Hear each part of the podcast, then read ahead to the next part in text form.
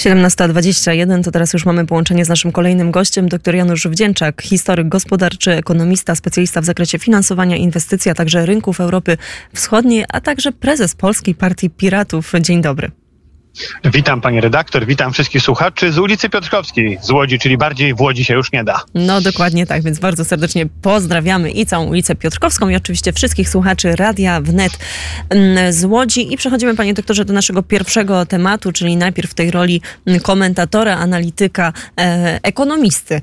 Cała sytuacja ze zbożem. Wiem, że śledzi pan i tak naprawdę dzisiejsze działania ukraińskiego rządu, wypowiedzi na przykład ministra rolnictwa Ukrainy. Jak pan ocenia całą tę sytuację? No, oceniam z punktu widzenia zarówno Polski, relacji polsko-ukraińskich, jak i Ukrainy za bardzo szkodliwą i skandaliczną. Otóż ym, część rządu ukraińskiego, to nie jest cały rząd, próbuje nam wmówić od y, kilku miesięcy, że tutaj chodzi o interes y, ukraińskich rolników kontra interes polskich rolników. A to, pani redaktor, szanowni państwo, zupełnie nie o to chodzi.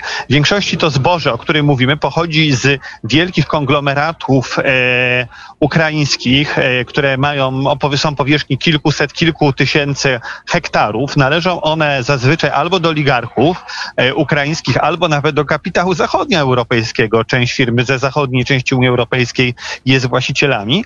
I dlatego dzisiaj wiceminister rolnictwa Ukrainy, opowiadając tam właśnie, że zamierza do Światowej Organizacji Handlu pozwać Polskę i Węgry, no myli się, tak, ponieważ, znaczy ja się boję, że gorzej powiem, nie myli się, tylko świadomie naraża relacje polsko-ukraińskie, interes Ukrainy w imieniu wąskiej grupy oligarchów i wąskiej grupy zachodnioeuropejskich przedsiębiorców. To nie pójdzie dla, do kieszeni biednych ukraińskich czy, czy średnio zamożnych ukraińskich rolników indywidualnych. Na Ukrainie indywidualne rolnictwo jest minimalne. To jest obrona interesów ukraińskich. Jest to skandaliczna decyzja. Tylko w takim razie pozostaje pytanie, co możemy zrobić, co możemy zrobić my jako Polska, polski rząd, no bo na ten moment mamy pewne niezrozumienie, jak się wydaje nadal, przynajmniej przez część, część eurodeputowanych w Unii Europejskiej, no tego, że dla Polski to jest sytuacja kompletnie nie do przyjęcia, dla polskich rolników, że ona bardzo mocno uderza w naszą gospodarkę i czy jest jakieś, jakieś wyjście?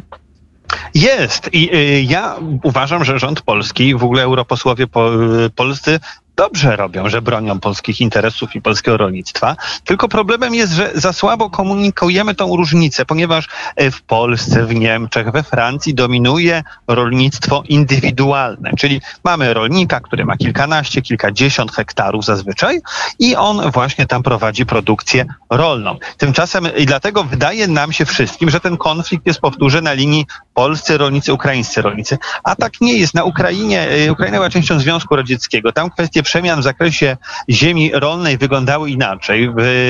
Rolnictwo ukraińskie opierało się na kołchozach i sowchozach. Zostało to sprywatyzowane i przekazane w ręce prywatne tylko częściowo, a w większości trafiło to właśnie w ręce dużych gospodarstw, takich olbrzymich właśnie gospodarstw. I niestety my tego nie umiemy przekazać. No i Unii Europejskiej też, no ktoś ich musi wyedukować. Tak, proszę pamiętać, że ta wspólna polityka rolna też opiera się na indywidualnym rolnictwie, a nie na olbrzymich, często z jakimś tam udziałem państwa czy kapitału zagranicznego y, gospodarstwach. Musimy po prostu pokazać Europie y, całej, że, y, że to jest obrona interesów wąskiej grupy oligarchów. Musimy poprawić działania komunikacyjne i wtedy moim zdaniem jest to do obrony.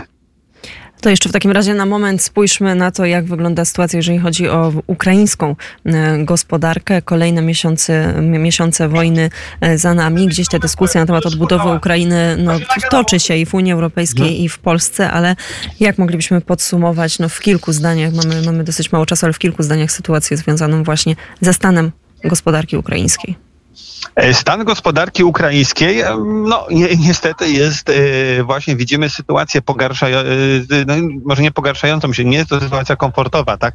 Widzimy tam ten spadek P K B i, yy, i te problemy związane z blokowaniem gospodarki, aczkolwiek częściowo się do tego przy, przyzwyczaili i yy, widzimy, że na przykład nawet yy, firmy zachodniej Europy zaczynają już pojawiać się yy, na Ukrainie, to znaczy, że musieli uznać, że może yy, nie jest tam bezpiecznie, ale jak jakaś względnie to ryzyko do szacowania już jest możliwe, ale pani redaktor, tam też jest olbrzymi problem. Prawo gospodarki ukraińskiej, znowu pojawia się korupcja, tak? Tak samo jak tutaj widzimy w przypadku tego polskiego zboża interesy e, polskich, wróć ukraińskich oligarchów. E, tak, widzimy, że olbrzymim problemem e, na Ukrainie w gospodarce nadal jest oligarchizacja. Jak mamy tą, e, te wszystkie pieniądze na odbudowę ukraińskiej gospodarki przeznaczać?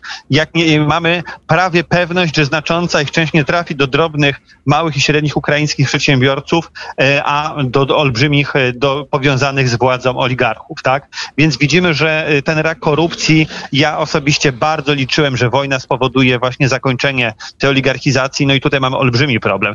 Ja bardzo lubię państwa relacje na tematy bezpieczeństwa i na tematy mm, bieżących wydarzeń na froncie, bo one są bardzo szczegółowe, ale ja bym nawet zaryzykował, pani redaktor, taką tezę, że obecnie ważniejsze niż, niż, niż, niż, niż, niż te wszystkie e, oczywiście e, po, poszczególne operacje wojskowe, e, to nie jest główne pytanie, tak? Nie jest główne pytanie, czy Ukraina tą wojnę wygra, bo Ukraina w jakiejś formie się ostanie. Najważniejszym jest pytaniem, czy Ukraina sobie poradzi z korupcją. Jeżeli Ukraina nie poradzi sobie z korupcją, nie poradzi sobie z oligarchizacją gospodarki, to wtedy też Zachód nie będzie zainteresowany, żeby tej Ukrainy w walce o wolność wspierał.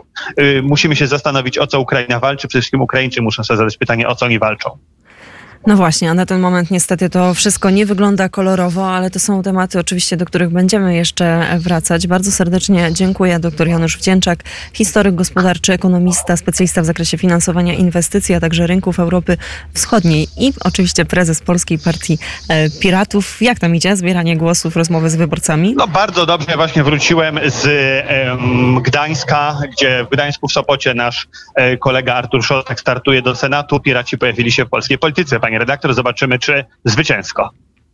Dokładnie tak, zobaczymy, czy zwycięsko. Doktor Janusz Wdzięczak, dziękuję za rozmowę. Dziękuję, do zobaczenia.